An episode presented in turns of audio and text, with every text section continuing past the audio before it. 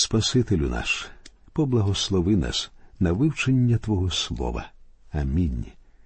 Сьогодні, друзі, ми приступаємо до вивчення 15-го розділу Євангелії від Марка, де читаємо опис розп'яття Ісуса Христа. Ми знаємо, що все писання Богом натхненне і корисне, тому цей уривок, який описує смерть і Воскресіння нашого Господа, матиме для нас сьогодні особливий зміст. Читаючи ці рядки, неможливо не відчути трагізму, яким насичені всі ці події. Важко залишатися байдужим до жорстокої несправедливості та нестерпних страждань Господа Ісуса. Однак пам'ятайте, що Бог хоче зовсім не нашого співчуття, йому потрібна наша віра. Тому повірте в Ісуса, друзі. У посланні до римлян в 10 розділі, 9 та 10 віршах сказано Бо коли ти устами своїми визнаватимеш Ісуса за Господа і будеш вірувати в своїм серці, що Бог воскресив Його з мертвих, то спасешся, бо серцем віруємо для праведності, а устами і сповідуємо для спасіння. Він хоче нашої віри, а не нашого співчуття чи жалю. Євангеліє від Марка це Євангелія дії, і я думаю, що 15-й розділ вінчає сюжет усієї цієї книги. Більше того, тут на наших очах відбувається найбільша подія всесвітньої історії. І пізніше Павло напише у першому посланні до коринтян у 15 розділі, 3 та 4 віршах. Бо я передав вам найперш, що і прийняв, що Христос був умер ради наших гріхів за Писанням, і що Він був похований, і що третього дня Він воскрес за Писанням. Потрібно також розуміти, друзі, що Євангелія це те, що зробив сам Бог, а зовсім не те, що Він жадає від нас. Спасіння цілком залежить від нього. Ми з вами не в змозі нічого зробити, щоб догодити Богу чи бути гідними йому. Наша з вами праведність недостатня для того, щоб Бог виправдав нас. Сам Бог повинен дати нам свою праведність, про що ми й читаємо в посланні до римлян в четвертому розділі. Був виданий за наші гріхи і воскрес для виправдання нашого. А тепер після цього вступу давайте прочитаємо перший вірш 15-го розділу. А первосвященики з старшими й книжниками та весь Синедріон зараз уранці, нараду вчинивши, зв'язали Ісуса, повели та й Пілатові видали. Синедріон, вища юдейська рада, міг засудити Ісуса на смерть, але він не мав права привести вирок у виконання. Лише Рим мав право страчувати і милувати. От чому первосвященики повинні були подати справу Ісуса до Римського суду, який вже міг затвердити вирок, винесений Синедріоном. Однак обвинувачення Синедріону проти Ісуса не підходили для Римського суду. От чому рано вранці первосвященики збираються разом, щоб сформулювати обвинувачення, які були б прийнятними для суду Пилата. Їм потрібні були такі обвинувачення, які додали б юридичної чинності усьому тому, що відбулося минулої ночі. Понтій Пилат знаходився в цей момент у Єрусалимі, хоча його основна резиденція розташовувалася у Кесарії. Пилат не любив Єрусалим і з'являвся там тільки під час основних юдейських свят, на випадок, коли буде потрібно припинити народні хвилювання. Справа в тім, що римська влада не допускала ніяких народних виступів, що й було одним з пояснень того, що влада Риму змогла встояти протягом майже тисячі років. Пилат був політиком, і для нього, як для будь-якого політика, можливість отримати вигоду завжди переважувала, тобто була більшою, ніж прагнення до справедливості. Однак, коли Пилат зрозумів, що Ісус зовсім невинний, він почав робити зусилля, щоб звільнити його. Але також він прагнув догодити юдейській верхівці. З самого початку він думав, що зуміє повернути ситуацію так, щоб усі були задоволені. Пилат був типовим політиком, що шукає компромісу з будь-якого питання, бажаючи догодити всім сторонам. Однак ми з вами повинні зрозуміти, що спроби додержуватися цього принципу, як правило, призводять до того, що задоволених не буває. А тепер давайте прочитаємо опис суду Пилата. Читаємо з другого по шостий вірш. А Пилат запитався його Чи ти цар юдейський? А він йому відповідь каже Сам ти кажеш.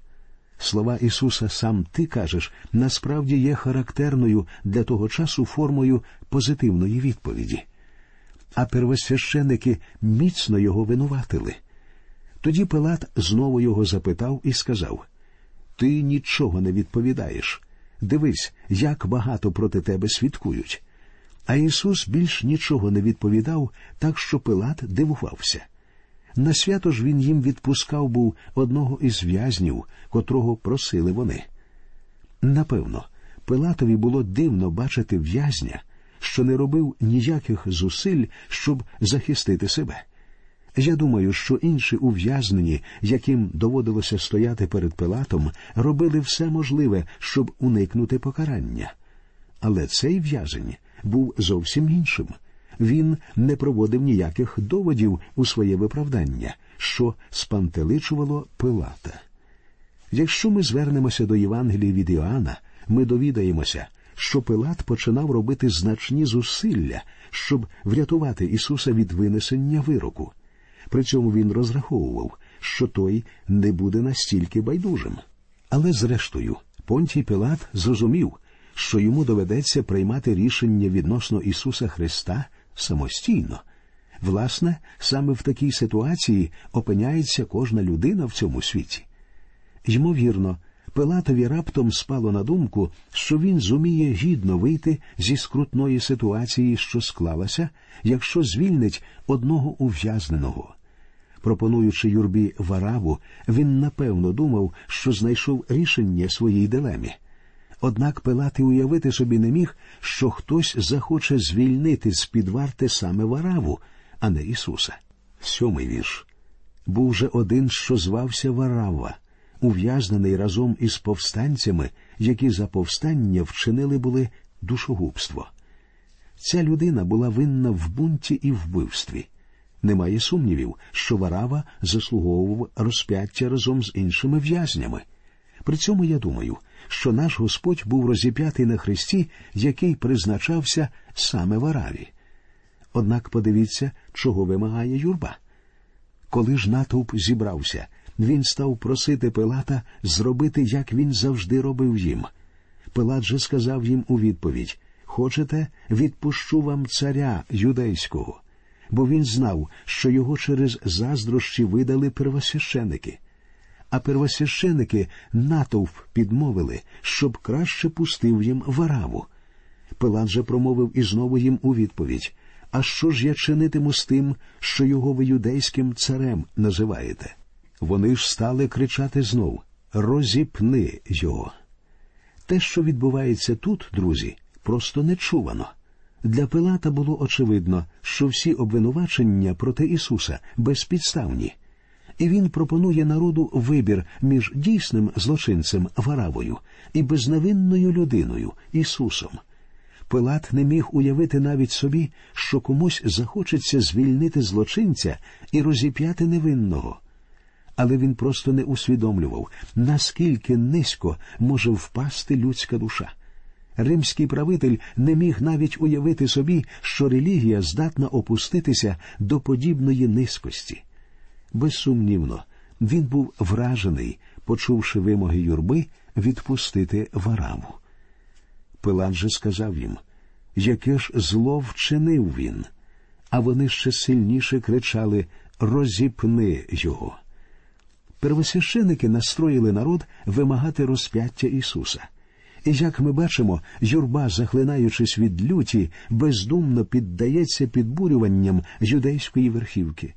Навіть коли Понтій Пілат запитує народ, у чому, на їхню думку, винний цей Ісус, вони ще з більшою люттю викрикують свої жорстокі вимоги. Тут ми бачимо гарний приклад того, що юрба рідко здатна міркувати розсудливо. Пилат же хотів догодити народові і відпустив їм вараву, і видав Ісуса, збичувавши, щоб розп'ятий був. Пилат був досить слабким і не дуже впевненим у собі політиком, а тому він піддається вимозі юрби і віддає Ісуса на розп'яття. І тут безсумнівно хваленне римське правосуддя потерпіло повний крах, тому що зовсім невинна перед римським законом людина була засуджена до смерті. Але з іншого боку, друзі, давайте задумаємося, чи був Ісус насправді невинний? Адже на тім хресті Він зайняв наше з вами місце, а нам з вами є за що понести покарання. Шістнадцятий вірш. Вояки ж повели його до середини двору, цебто в приторій, і цілий відділ скликають. Після того, як в'язня засуджували на смерть, він переходив у руки солдатів. Відомо, що римські солдати відрізнялися особливою жорстокістю і, звичайно, любили розважатися зі своїми ув'язненими, які перетворювалися для них у живі іграшки. Звичайно, засудженим на страту в'язням належало піддатися найжорстокішим знущанням і приниженням. Саме це й очікувало тут нашого Господа. Як правило, римські солдати грали зі своїми ув'язненими в криваву римську гру. Зав'язавши очі засудженому, вони били його з усієї сили. Потім в'язень, якщо він ще був притомним, повинен був здогадатися, хто із солдатів його не бив. Причому подібне побиття могло продовжуватися довго, поки нещасна жертва не втрачала свідомості. Я думаю, що Господь був настільки сильно покалічений, що ви не змогли б його впізнати. Саме ці жорстокі побої, як видно, стали причиною того, що хрест Ісуса довелося нести іншій людині, Симонові, кірінеянину. Згадайте, що нашому Господеві було біля 33 років, і він був у розквіті своїх сил. Я не сумніваюся, що Ісус був міцної статури адже йому доводилося багато подорожувати по Ізраїлю. А також ми пам'ятаємо, що він легко вигнав із храму Міняйл. Усе це вимагає певної фізичної сили. Навряд чи Ісус був кволим слабаком. Але ці побої, які ми бачимо, цілком підірвали його сили. І вони задягли його в багряницю і, сплівши стернини вінка, поклали на нього, і вітати його зачали. Радій, царю юдейський, і тростиною по голові його били, і плювали на нього, і навколішки кидалися та вклонялись йому. Тут ми бачимо непростий прояв людської ненависті. Ці жорстокість і бузувірство яскраво демонструють нам деградацію людського серця. І всі ми, друзі, повинні постаратися усвідомити, через які випробування стражданнями довелося пройти нашому Спасителю, коли він зайняв наше місце. Однак хрест ще чекав на нього. Читаємо. І коли назнущалися з нього, зняли з нього багряницю і наділи на нього одежу його, і його повели, щоб розп'ясти його.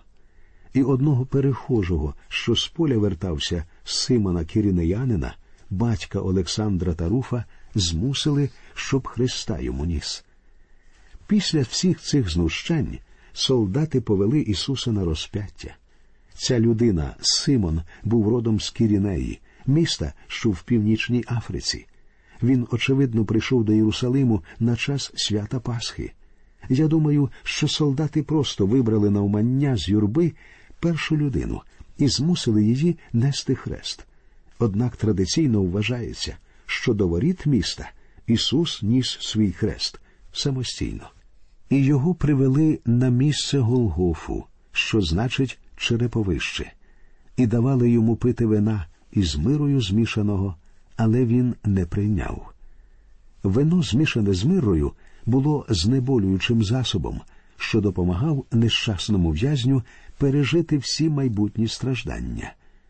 Цікаво відзначити, що мудреці, що прийшли зі Сходу, принесли дитині Ісусу саме смирну, Таким чином, дарунок мудреців символізував його прийдешню смерть. І його розп'яли, і поділили одежу його, кинувши жереб про неї, хто що візьме. Отже, Ісус був розіп'ятий. Цікаво, що в жодному з Євангелій ми не знайдемо подробиць розп'яття, скрізь нам наводяться лише основні події, і це не випадково. Писання, наче огортає всі ці події покривалом мовчання, показуючи, що всі події, які відбулися тоді, були занадто жахливими для того, щоб заглиблюватися в деталі. Коли солдати почали ділити між собою його одяг, здійснилося ще одно пророцтво, яке ми знаходимо у 21-му псалмі, 19-му вірші. Ділять для себе одежу мою, а про шату мою жереба вони кидають. Була ж третя година, як його розп'яли, і був написаний напис про вини його цар юдейський. Нам сказано, що вони розіп'яли Ісуса о третій годині, тобто була дев'ята година ранку. Зауважте, що Марк використовує єврейський спосіб обчислення часу, тоді як Іоанн дотримується римського обчислення. Я думаю, ви вже переконалися, що жоден з євангелістів не розповідає нам усіх деталей, а тому ми з вами повинні розглядати всі чотири Євангелії разом, щоб отримати повну картину того, що відбувається. Так Іоанн Марк говорить, що на Христі було написано обвинувачення, цар юдейський, згідно якого Ісуса було засуджено на смерть. Однак Іоанн наводить нам додаткову подробицю. Виявляється, цей напис був зроблений на трьох мовах єврейський, грецький і латинський. І хоча нам з вами це може здатися дивним, слова обвинувачення були щирою правдою. Однак вороги Господа вкладали в них зовсім інший зміст. Він дійсно був царем. Господь прийшов до Ізраїля як цар, але був відкинутий. При цьому Ісус не був винний в організації змови проти римської влади, у чому його звинувачували. Тоді розіп'ята з ним двох розбійників одного праворуч і одного ліворуч його. І збулося писання, що каже до злочинців його зараховано. Ми читаємо, що Господь був розіп'ятий поруч із двома розбійниками, і коли усе сталося, здійснилися слова Писання, які ми знаходимо у книзі пророка Ісаїї.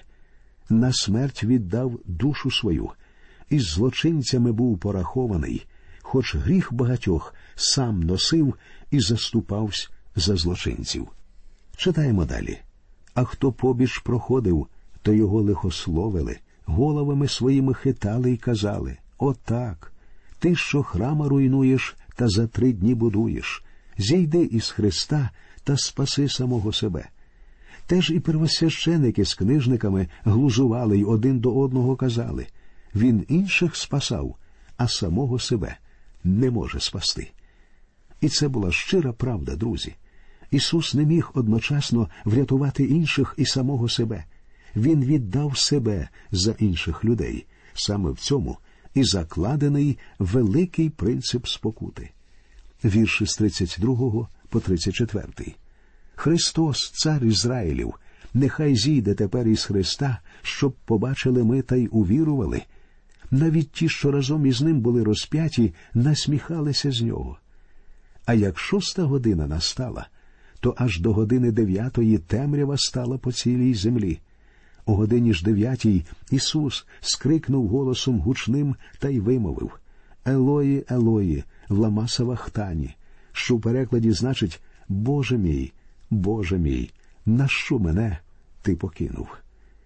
Я хочу звернути вашу увагу, що Марк повідомляє нам точну хронологію розп'яття. О третій годині Ісус був розіп'ятий, а о шостій, тобто біля дванадцятої години дня, земля опинилась в темряві. Яскраве полуденне сонце померкло, і пітьма опустилася на хрест. І далі з шостої до дев'ятої години, тобто аж до третьої години дня, навкруги була пітьма. Дехто ж із тих, що стояли навколо, це почули і казали ось він кличе Іллю. а один із них побіг, намочив губку оцтом, настромив на тростину і давав йому пити і казав Чекайте, побачим, чи прийде Ілля його зняти. Народ, що поблизу стояв, не зрозумів, що саме говорив Ісус. Справа в тім, що арамейською мовою слово Елої, тобто Боже, звучить схоже з ім'ям Ілля.